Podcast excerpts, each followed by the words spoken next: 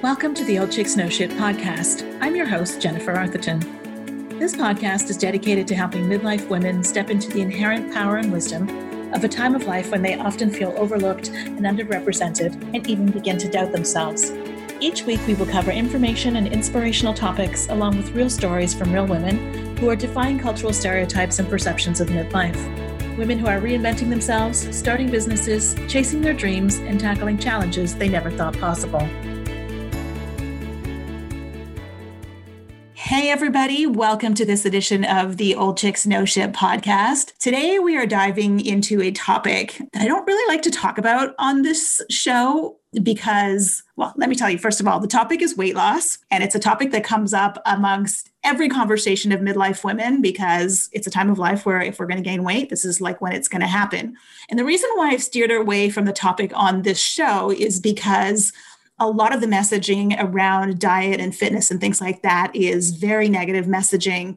It comes from, you know, a place of lack or not enough. And with all of the messaging that we face as women, and especially as midlife women about aging, we had enough of that. And so today I have with me Stephanie Miramontes, who is a mind body transformation expert. And what I love about Stephanie's work is that she approaches weight loss from the perspective of mindset, intuition, spirituality, and self love. And it's very much about acceptance of where you are as the foundation of the place to get to where you want to be. And I so love that approach. And I think it's applicable not just for weight loss, but I think for pretty much everything that we do in life. But because weight loss is such a, you know, a popular topic amongst midlife women, I thought let's have the chat with her today. So welcome, Stephanie. I am so happy to have you here with us. Thank you so much. I'm excited to be joining you. So, I'd love to jump in, um, as I always do, with your story. You know, you have a long history in dieting as a dieter and also as a weight loss coach, and would love to kind of hear your story of how you got from where you were to where you are and how that has kind of guided you in how you, you know, talk to your clients today. It's been quite the evolution. Um, I started dieting when I was probably about 10 or 11 years old. That is the age where the messages really started to kind of come in that something was wrong with my body, that it wasn't a good enough body, that something needed to change.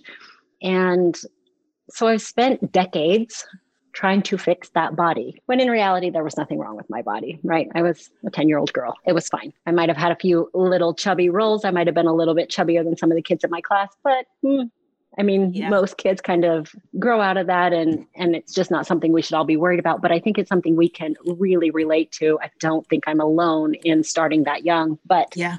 all through middle school and high school I dieted, tried lots of different diety things. My mom was a lifetime dieter. And so, mm. in a kind of a strange way, we bonded over dieting. And I actually don't think that that's all that uncommon either. We're built the same, we look very similar. Uh, so, of course, I did what she did. It was just that was my influence. And so lots of you know diet pills were around at that time growing up and and the the idea of the perfect body being sort of the victoria's secret-esque type mm, bodies of the yeah. world who, who has that body? Are there actually people who have that body? I'm sure there are, but, but they're one in a million. Yeah, right? there are, and they um, are on Victoria's Secret magazines, and that's it. That's Those it. the only ones. yeah, right. you know, but so I did that, you know, all through through middle school and high school and developed a little bit of an eating disorder was uh, binging and purging for a while but i grew out of that really quickly thankfully. And then over time had my children gained and lost weight gained and lost weight and with every child i gained a little bit more and gained a little bit more. I have four children. And as you go through that with your body self-esteem just kind of starts to mm, tank as yeah. you go from a young woman's body to a woman's body with right. new stretch marks and loose skin and you know a lot of cellulite and the things that come along with just growing into your womanhood and having children or not you know of course it, it happens regardless but mm-hmm. i eventually got hooked on weight training that was very empowering for me. Right. I saw a magazine cover. It was an Oxygen magazine cover, which now I just kind of giggle at the advice that comes in those magazines. But at the time, it felt very empowering to me. That was weird. It felt very empowering to me to see someone strong, someone powerful. And I didn't have to have the option of skinny or overweight. I could have the option of strong. And right. so I chased strong for a long time. And that then became a whole new obsession and rabbit hole with weighing and measuring food, counting everything that I ate. And I yo yoed back and forth with that because it was so restrictive and so hard to stick to these plans that by logic, all you have to do is follow the instructions. But yeah. emotionally, we weren't addressing anything, right? And so if there is no internal transformation and you're only chasing that external, which is where my worthiness has always lied, it always, always was yeah. on the external. I never learned anything different. I think um, that's true for so many fixed. women. Like, I think there's so many of us who I know that was true for me. I think there's yeah. so many of us who never actually learned to love the inside because we were so focused on the outside. Yeah. Yeah. And, you know, that's society's box that they yeah. decided to build for us. And somehow, as a collective, we agreed to try to jump yeah. in and fit into it uh, without our permission, really. yeah. we just kind of said, oh, here's the box. Okay, we'll try to fit into that. Exactly. Why, why not? You know, probably should have asked some better questions growing up, but, you know, you know what you know, and that's it. Yeah. Uh, so I then became a coach learned everything I possibly could. Part of that was, as most coaches will tell you and trainers and really anyone that gets into this kind of work is that they do that to fix themselves first, right? Mm. They think when you consume more knowledge, then you'll have the answer. There's a secret out there somewhere. Right. so I started coaching in the same way that I was dieting myself with uh, lots of very obsessive diets, restrictive diets, counting, measuring, all the things. And what I noticed is that my clients were going through a lot of the same things that I was. I wasn't an outlier, and they would follow their programs to a T and have really good success, but no one could hold on to it. And so they would mm. feel like mm. failures and they would feel like they were doing something wrong. And I just didn't have at that time the kind of skills that I needed to to look at that and say, you know what, there is something emotional here we need to work on. It's right it's got to be love from the inside out. And so when that finally clicked for me, that's kind of how I ended up where I am today is is coaching from a place of worthiness, coaching from a place of self-acceptance, of self-love and most importantly, self-respect, right? Just having that sort of idea that you are inherently worthy just because you exist and not based on um, how many pounds you can lose or what your jean size is. Yeah. And so, like, along that journey, you know, as these realizations were coming to you about, hey, okay, it's not just me, I'm not just a failure, we're all kind of operating the same way. Was there like a like a moment or a pivotal point where you're like, okay, this is ridiculous. Like, I can't keep going down this path. And what was that like? Like, what was that little like shift light for you where you're like, okay, this is this is such bullshit. like, yeah, yeah. well, you know what happened was I had one of my moments where I was super committed. Um, you know, never taking quote cheat meals and all the other diet nonsense that exists in the world. And I would go nine, 12 months of just pure perfection and have success. And then and then I would start to lose my handle on it. I would start to relax my boundaries a little bit. And every time I would promise myself, you are going to stick to it this time. You're going to do better. And how could you ever have let yourself, you know, kind of go down that road? And the inner critic just screams at you, mm. uh, you know, about how undisciplined you are and how much you lack this willpower. But there came a moment where I looked at my food scale and I just thought, this is not human. This is not how humans are meant to eat. This is not how humans mm. are meant to mm. feel. This is not how we're supposed to behave. And I put it away and I said, never again. And I meant it. And so I wrote a letter to my body, kind of an apology, Ooh. kind of a confessional, kind of a, it was mostly an accountability, promising that I was never going to do that again. I was never going to put my body through it again if it wanted to be the size that I was that day forever, that I would accept that and I would live my best life in that size and I would still take care of it and I would still love it and I would still show it appreciation for lifting heavy things off the ground and cuddling my children and playing with my puppies and herding my cattle and moving hay bales and all the things that, you know, my body shows up for me in those ways and it was cathartic and it was tearful oh, and it was a oh, bit yeah. of a mourning of breaking up with dieting but that moment just kind of snapped me out of this sort of haze that I'd been living in and just said this is not the kind of coach I want to be people are struggling too much and I'm driving that boat so I'm not going to do it anymore Wow, I was like getting goosebumps and like a little bit teary when you were saying that because, and I'm sure there are so many women who can relate to the fact that like we are constantly and like you said we are taught this really young um, we are constantly beating our bodies into some kind of submission like to make it look a certain way to like always from this place of like i've got to line up with what perfection is. And the horrible part is is that the images that we see of perfection are not real. Like it's some imagined thing. And so here we are beating ourselves to a pulp mentally emotionally and physically to reach an ideal that doesn't really exist right? So we do that our whole lives. And then, you know, menopause happens and, you know, like our bodies are doing what our bodies are supposed to do. And, you know, we, we need to store a little bit of extra fat for the extra estrogen, right? Yes. And then again, it's like one more notch where, like, oh, I failed again. So not only am I old, I can no longer reproduce, I have less value in society. Oh, and my body's now betraying me again. And like, yeah. I remember going through that, like feeling like, like it was a real betrayal and I think what you just said resonated with me so much is like on my own journey, I've gone through a whole process of self forgiveness. And when I opened the door to self forgiveness, a lot of what came out of that door was all the times I didn't trust my body, all the times I overrode the signals of my body, all the times I tried to make my body do something that it didn't want to do, which for me ended up in like mental, emotional, and physical burnout.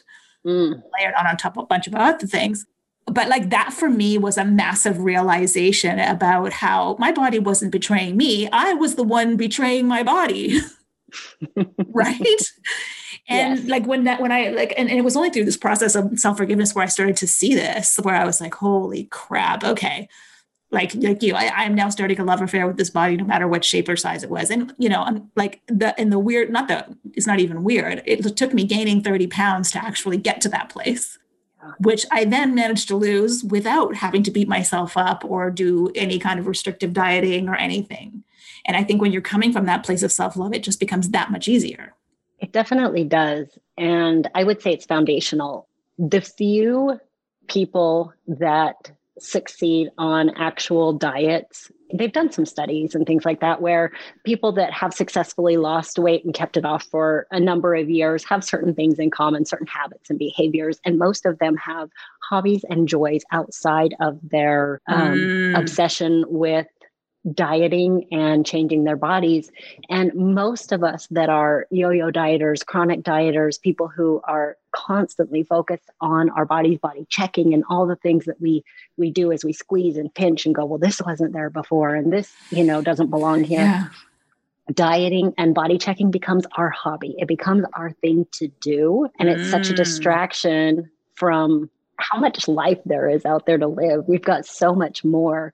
And that self love and that self confidence comes from having your own back. It comes from not picking and pulling and prodding and poking at the areas that you don't like, but looking for what you appreciate, what you love, and expanding on those things. You know, it may only be, you may only be able to find one thing. You may only be able to find the smallest thing when you roll out of bed in the morning. You know what? The only thing that I like today is my ears or the palm of my hand right. or just something really random. But, right. But just noticing those areas or those things about yourself that you like interrupts your brain long enough to get you out of that sort of mental chaos of beating yourself up and it refocuses your energy and attention and that's where we grow from it's not the state of like i need to change and when i do change then i'll love my body or then i'll accept myself why do i have to accept myself now when I could just fix the body and that's like then I'll yeah. then I'll accept myself then, you know, when it's fixed, then it'll be fine. But the opposite has to happen. We have to come from a place of respect and honoring the body that we are in right now. And you know, you you mentioned about gaining that 30 pounds and then losing it and and weight is such an emotional thing something that is really interesting that happens is that we put on this weight and it's just a manifestation of the things we're shoving down, right? The mm-hmm. things we're putting away, the things we're unwilling to face, because yeah. eating in and of itself is effective. It is an effective tool to help us to feel safe in our bodies. If you're eating a chocolate bar standing in front of the pantry or anything really, you can't be running from a bear, which, you know, the bear is metaphorically life, right? Stress or whatever it lets your body know you're safe. It spikes dopamine, all those chemicals in your brain that make you feel pleasure. And even though logically we know it's temporary, if we're gaining weight, a lot of weight, you know, regardless of whether it's hormonal or otherwise, that's something that we actually should be saying thank you about. Just saying, you know what, thank you for showing yes. me that this is something that I'm refusing to look at. And you know, it may be too painful or too hard to look at right now as a whole, but maybe I can let a little bit in. Maybe I can just start taking this piece by piece. Maybe I can start looking at this little by little and seeing what am I what am I unwilling to face? What conversations am I unwilling to have with myself or someone else? What boundaries am I not setting? Yeah, this is so beautiful what you just said. So, like, one of the things that I talk about a lot, you know, with my clients and on the podcast and things like that is that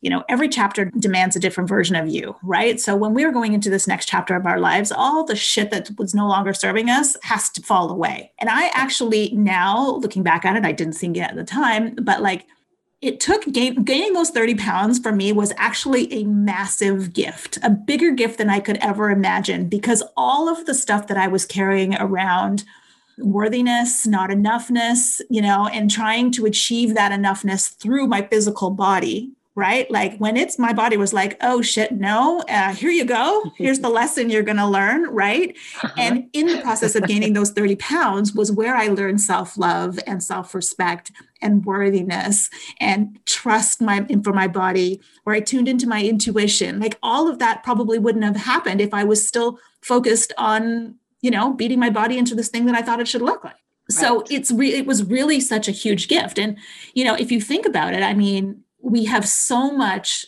knowledge and wisdom and gifts to share with the world. But if we are super focused on our bodies and what we look like, we are so obsessed with that, we can't be sharing those gifts at the same time. And so I talk a lot about shifting the focus from, you know, what I was, what I am physically to what it what is the value that I bring to the world. Yep. Right? Because we all have talents and gifts. Every one of us on this planet has talents and gifts. And if we're obsessed with, you know, dieting and measuring food, we're definitely don't have any bandwidth left to be focusing on the things like you just said. It becomes our hobby. Yes. Yeah. Exactly. Yeah. Exactly. One of the things that I was listening to a podcast, by the way, everybody, Steph has an amazing uh, podcast called Mind Body Alchemy. Is that what it's called? Yes. Mind Body Alchemy. Um, I'll put it in the show notes. So I encourage everybody to have a listen to it. But one of the things that I love that you were talking about was weight loss from the place of self love and acceptance, and being able to hold two truths that I am valuable and worthy as I am, but still, I also want to lose weight, and how you balance those two truths. Because I think we all come from the if I want to lose weight, I'm not, I must be not enough. Therefore, if I lose the weight, I'll become enough. Right. But we can hold two truths. And I talk about this a lot, like with my clients and, and here on the podcast, that we can be in two places at once. So, can you talk a little bit about that? Because I loved that episode so much. Yeah. You know, it kind of goes back to what we said before, where people, you know, when I coach, I coach on body image and I coach on the habits and behaviors that it that it requires to lose weight, right? And so people are kind of resistant toward the body image side of things, healing their relationship with their body, feeling that acceptance and that enoughness, because they can't imagine a world where they could accept that body for one, because they've already lived in it for, you know, X amount of time and it feels pretty miserable to them. So how can they possibly face that and say, this is okay. And they think, well, I don't need to do that because when I lose the weight, then I'll accept my body. But that poses the question then, because I can imagine that most, given just the statistics of how many women have been on a diet or a thousand diets, how many times have you been a smaller version than you are now and a larger version than you are now? And when were you ever happy? When were you ever just like, mm. yeah, this is it. This is the body. And now my problems are fixed. And now my life is fixed. And I'm willing to show up and show out and do all the things. The truth is that body image and the way we think about our body is a program that we're running. It's something that is conditioned by society, sort of that box, that metaphorical box we fit ourselves into. And we borrow these concepts and beliefs and we we create them and make them our own and the reality is, if we are not respectful of our body, if we don't come from this place of love and acceptance and understanding of, for one, where we got, how we got to this place, you know, and what our body actually needs, then we're going to focus a lot on external things like counting calories and exercise and things like that, that never really tend to last because it doesn't solve the emotional problems that. Mm the worthiness, the lack of worthiness and the lack of self acceptance, that's what's really going on here. If all you think about is external things to try and change your body, shrink your body, then your focus is going to be on those external validators and it doesn't even belong to you. Any kind of success that you end up with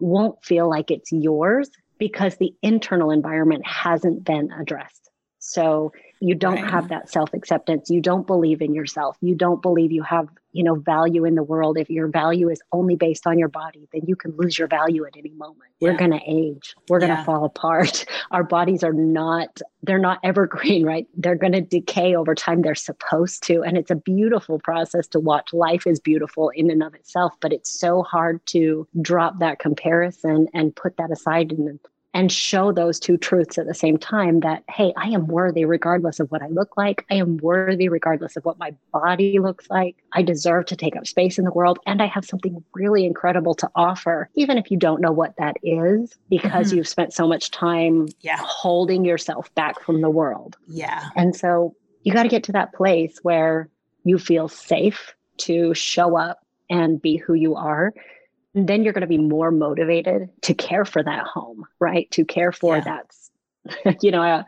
I always talk about how your body should feel like home. You know, it's it's what carries your soul. It's what carries out your your life's purpose. Even if that purpose is just to exist day to day and it doesn't feel like anything big and grand and TV worthy or whatever. Yeah. You matter. Yeah. So how do you counsel your clients like so after years of not being an acceptance of their body like where do you start on body acceptance with your clients? Like let's say you're 50 pounds overweight or whatever like how do i learn to love mm-hmm. being 50 pounds overweight for example?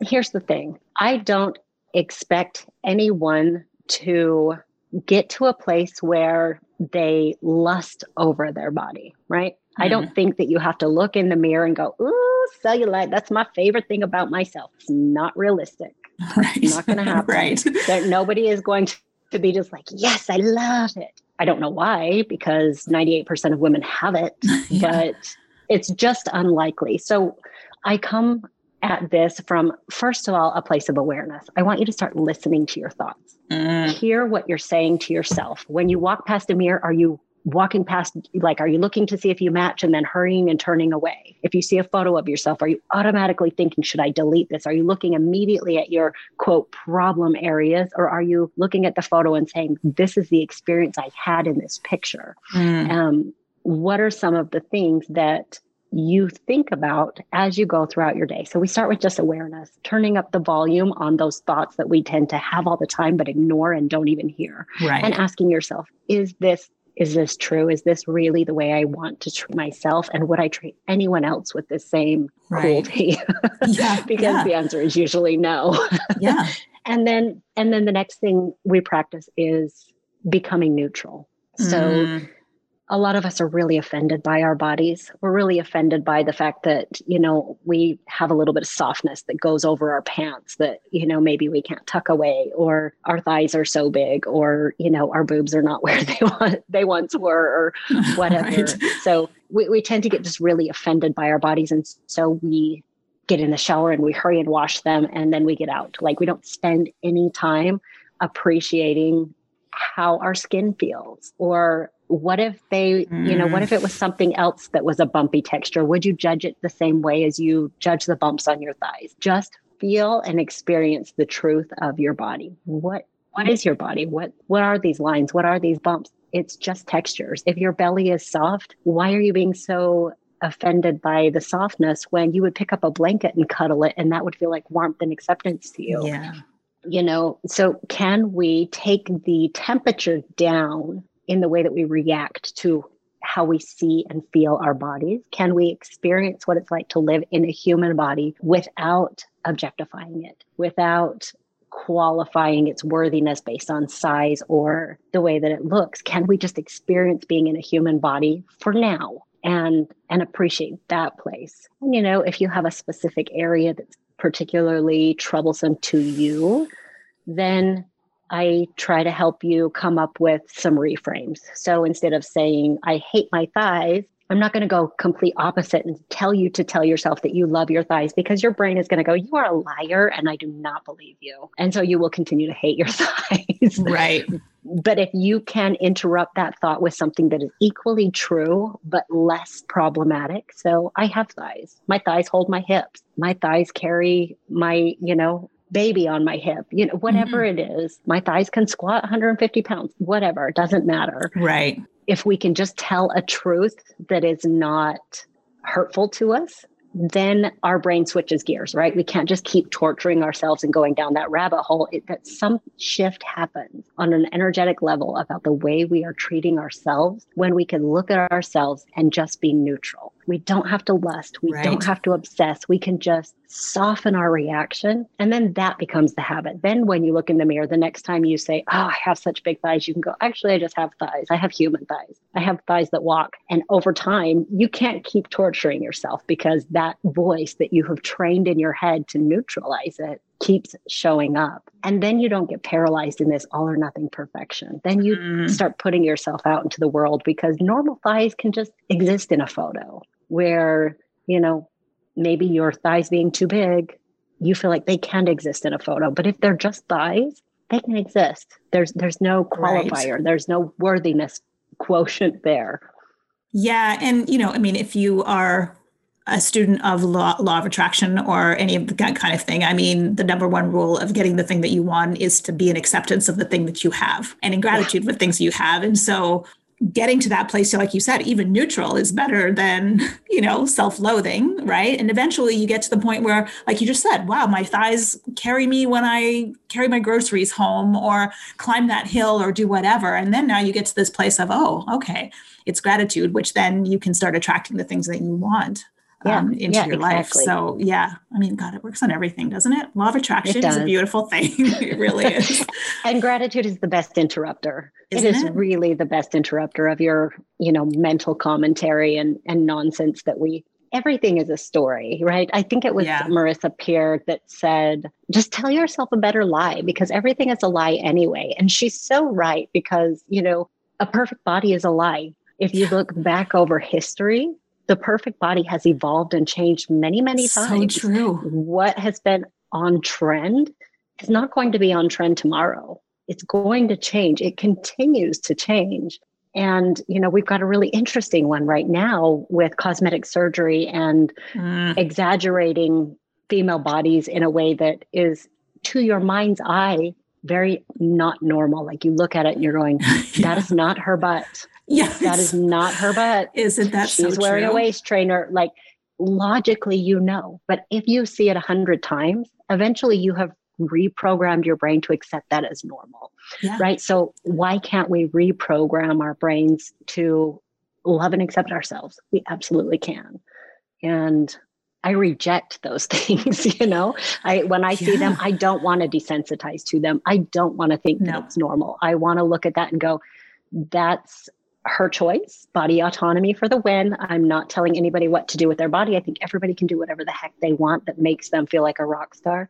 But there is some responsibility that we need to consider when we are, especially when we have a big platform or we're influencing younger minds when we're saying, hey, this is what you should be after because their worthiness is hanging in the balance here and you know when when just a normal human shape is no longer yeah. the trend or ideal that becomes a little bit of a problem so i'm all about programming body acceptance so that we are armed against those kinds of messages about what's on trend and what's cool i'm sorry but women's bodies should not be a trend No, they just should no. not. We are way too important. We've got shit to do. Yeah. we are not for your consumption. And and it's not just Amen. men. Women consume women's bodies too. 100%. Um, yeah. yeah. And just touching real quick, one of the things that I work on in body image work is, you know, I talk to people about going through their social media feeds and clearing out some of the pages because if you are just following that page to compare your body to theirs or your money to theirs or your life to theirs, you're objectifying them if there's no relationship with them. Right. If they wouldn't be your friend in real life, if you're not engaging with their content, if you're not getting anything out of seeing their pictures other than enjoying looking at their body so that you can then torture yourself and compare it to yours and then pinch yourself or whatever like oh what is this spot then we need to start deleting because you're objectifying. It's not just, you know, yeah, men that objectify women, although that's what we think. Yeah, I mean, yeah, but but I think we as a culture, men and women, have been taught to objectify, right? And I think Agreed. you made you made an important point about awareness because if we're not being aware of what it is that we're consuming and why we're consuming it, like if we are unconsciously taking it in, we are accepting it. Like if we can look at it and go, okay, like you just said, I reject that. Okay, that's her body, that's not mine. Mm-hmm. Unless you make the conscious decision to reject it, you are accepting it and it's going in there. And then yeah. it's like layers and layers and layers of things that you're consuming that form this this perspective against which you measure yourself.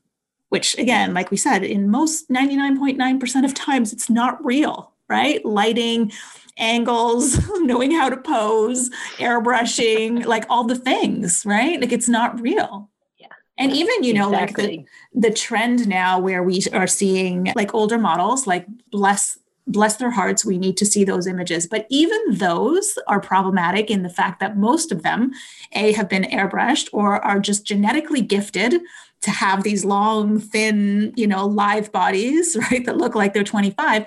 And again, like as older women, this is the ideal that we are now measuring up to. Well, the reality is that most women in their 50s bodies don't look like that you know yeah. so it's we have to yep. be really conscious of what it is that we're consuming and so that actually leads me to diet and i know that you are the anti-diet diet coach yeah how when it like so you talk a lot about pleasure and joy and you know i know you're a big follower of the danielle laporte's core desired feelings can you talk mm-hmm. to me about that kind of context around how you approach then dieting because i mean science says you have to be in a deficit in order to lose some fat if that's what you want to do so how do you then yeah. you know put that in the context of pleasure and joy versus you know you know discipline and sacrifice and things like that which is typical yeah. of what you see in the diet industry it is it's typical and it's it's kind of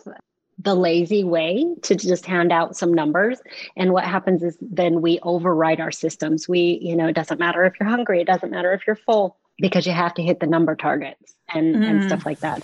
And so I teach women hunger directed eating. We eat when we are hungry, we stop when we are no longer hungry. And that helps most women get into a calorie deficit pretty easily. You have to experience some hunger in order to be in a deficit. That's just normal. And it's a biological norm. It taps us back into, you know, our human sort of systems. And so I do encourage my clients to experience some hunger, but you know, never more than an hour kind of thing. And so we're not getting too hungry, but we're not avoiding hunger either. But when it comes to the pleasure and the joy, there is no restricted foods. And we're not trying to say, well, you have to eat dessert last or you have to eat dessert once a day. If somebody wants to eat a cinnamon roll for breakfast and that's all they want to eat for breakfast, they don't have to eat their eggs first and have like a bite of a cinnamon roll. In fact, a lot of my dieters, I have to convince them, you know, they'll they'll still be emotionally eating or binge eating and I'm like, "How much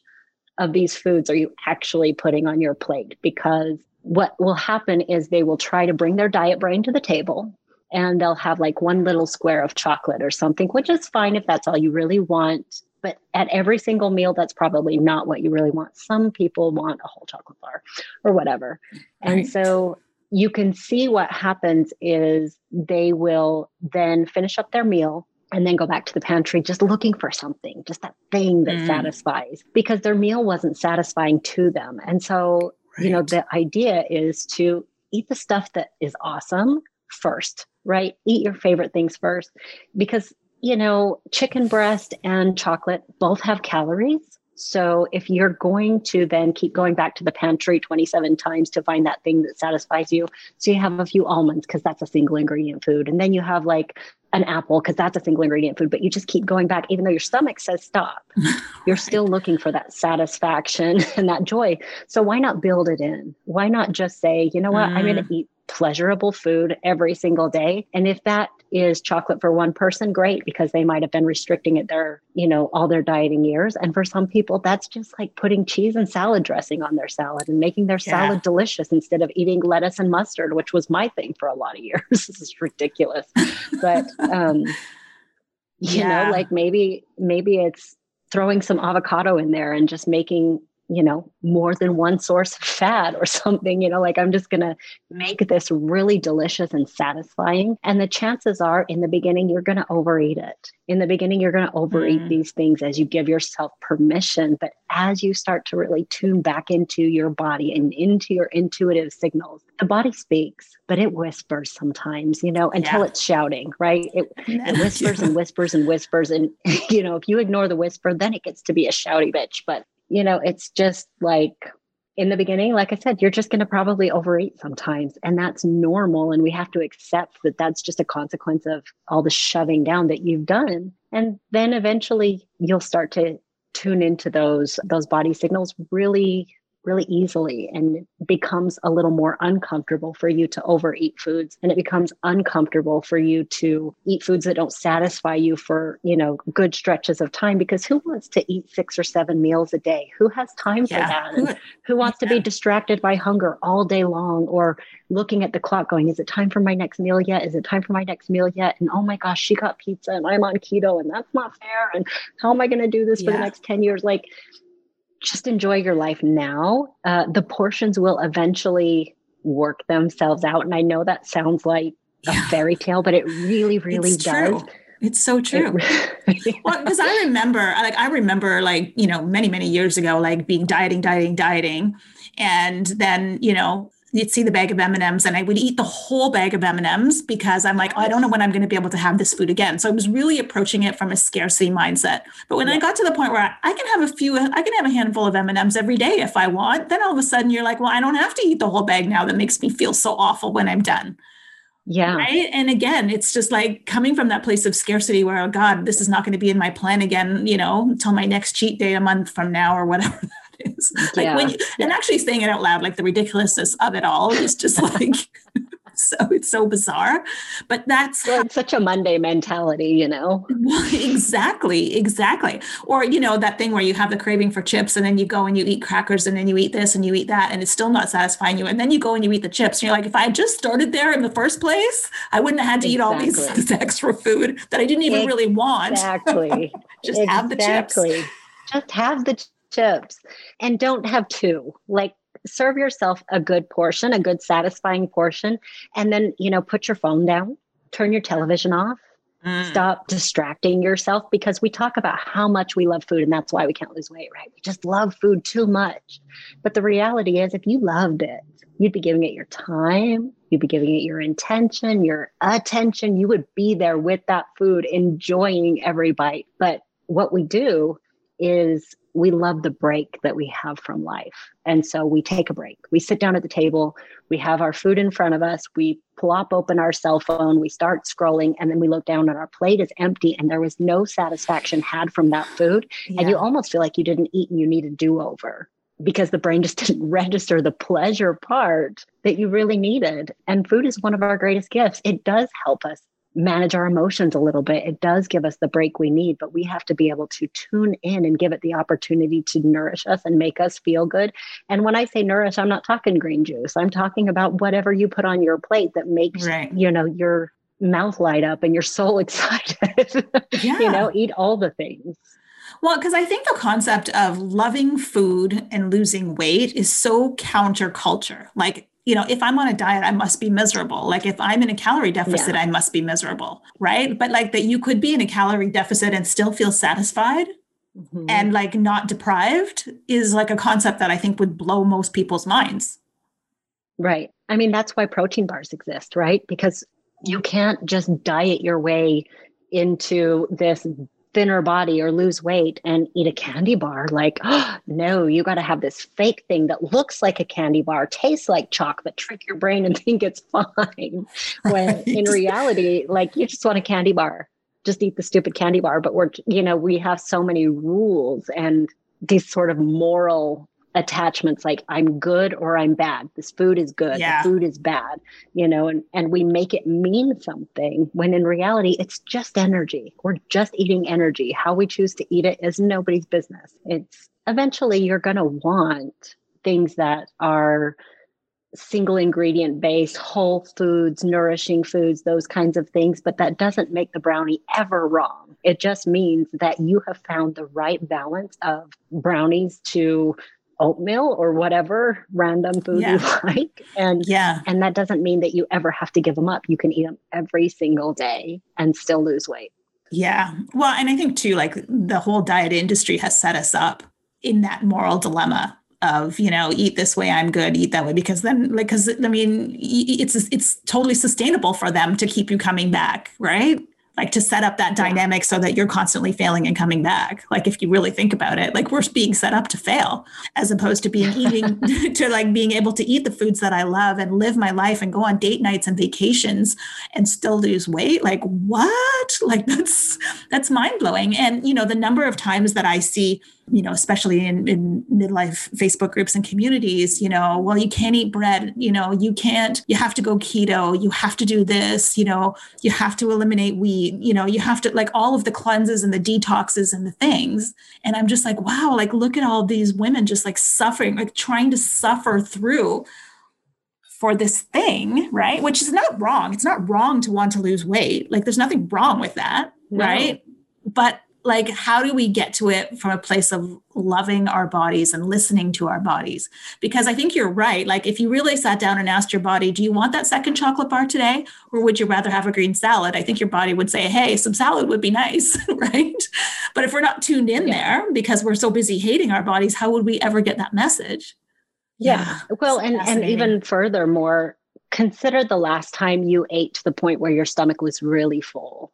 Most people do that every single day, usually multiple times a day, because they are so checked out of their right. signals and they've trained their bodies to stop at that point of discomfort. That's not a loving place. That's mm-hmm. not coming from a place of body love. That's not coming from a body a place of body respect. It's over feeling your body and asking it to do something to work extra hard because you're not tuned in. And, you know, for good reason. We tune out and numb out and and walk away from our lives for a lot of reasons. I mean, we live in hustle culture. It's mm-hmm. overwhelming. Mm-hmm. It's exhausting.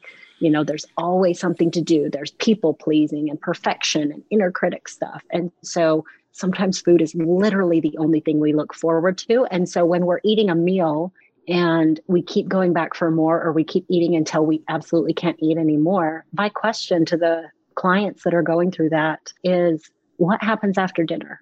What do you look forward to when the meal is over? Is it just doing the dishes and taking care of the kids and going to bed? Because of course you don't want to stop eating.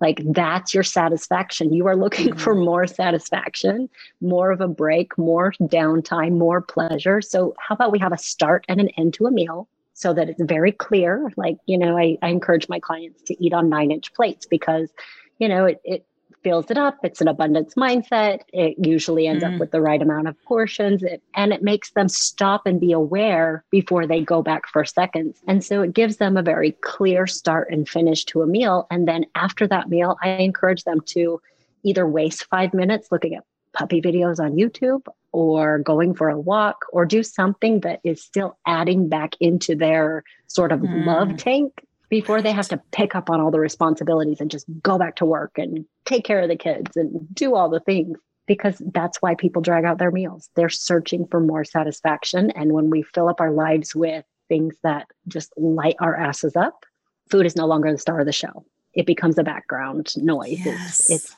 important, yes. it matters, it's pleasurable, but it's not the only thing we're living for. Yeah, I love, love, love that. So, even more reason to like focus on your passions, focus on your purpose if you know what that is. Like, you know, focus on things that bring you joy, right? That's so amazing. Yeah. I mean, and imagine like being able to love your body, be able to have joy and pleasure from food and still lose weight. Like, amazing. Like, how amazing is that? And it's totally possible. It's 100% it's really amazing. yeah, it's 100% possible to, I mean, I've done it like it's 100% possible and yeah we just we just need to be infusing a lot more a lot less negative messaging and a lot more pleasure and joy into our lives so this has been an amazing right. conversation you know is there anything that we didn't touch on that you think is an important topic related to this like what about intuition um, can we just oh. talk about intuition for a second one of my favorite topics yeah intuition is you know it the way that it ties back to diet, we kind of already covered without naming it, and that is the nudge that we get to seek out something mm. more satisfying, to seek out something more fulfilling, to, you know, it's like I said before, eating is a really emotional process. It does spike those hormones and make us happy, but it also numbs out that voice that says, Your job sucks Mm-hmm. And you're not willing to have that conversation about how you deserved a raise a year ago. And there's a problem in your marriage. And you know what? Your kids probably need to like do something, you know, whatever it is, mm-hmm. these things that kind of weigh on our soul. It food is really effective at numbing those things temporarily so that we can tolerate a life half lived, so that we can tolerate the things that are bothering us because we accept the responsibility of all of that pain and all of that frustration and all of that disappointment instead of allowing other people to acknowledge that their behavior or or their contribution is also upsetting right? Sometimes we keep our mouth shut so we feel all the discomfort so they don't have to feel any discomfort right. right and so that intuitive nature that we have says something has to give here.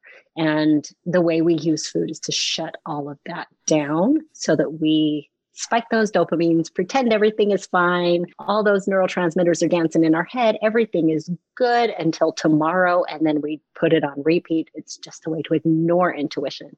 And so when we allow it to speak, and we don't feed it. We just sit there with it and we allow all the emotions and we name them and we find them and we see where they are in our bodies and sort of breathe relief into them and say, okay, what do I need right now? What do I really need right now? What is the big message here? And is it on a micro level? Like maybe I just need a bath you know maybe i just need a bath yeah. and a break from from the day or is it on a macro level where it's like you know what i really need to start taking some steps into a new career or you know i need to get out of this house or out of this town or you know i need to change churches or you yeah. know whatever yeah. it is that that is speaking to you and that doesn't mean you get to change it overnight you know life happens and and it's uncomfortable but taking one step can feel so empowering and it makes your intuition start to speak louder and it and that first step is always really heavy but it builds that momentum and then your intuition is just like yeah. Okay next okay it's next so like thank you for letting me speak.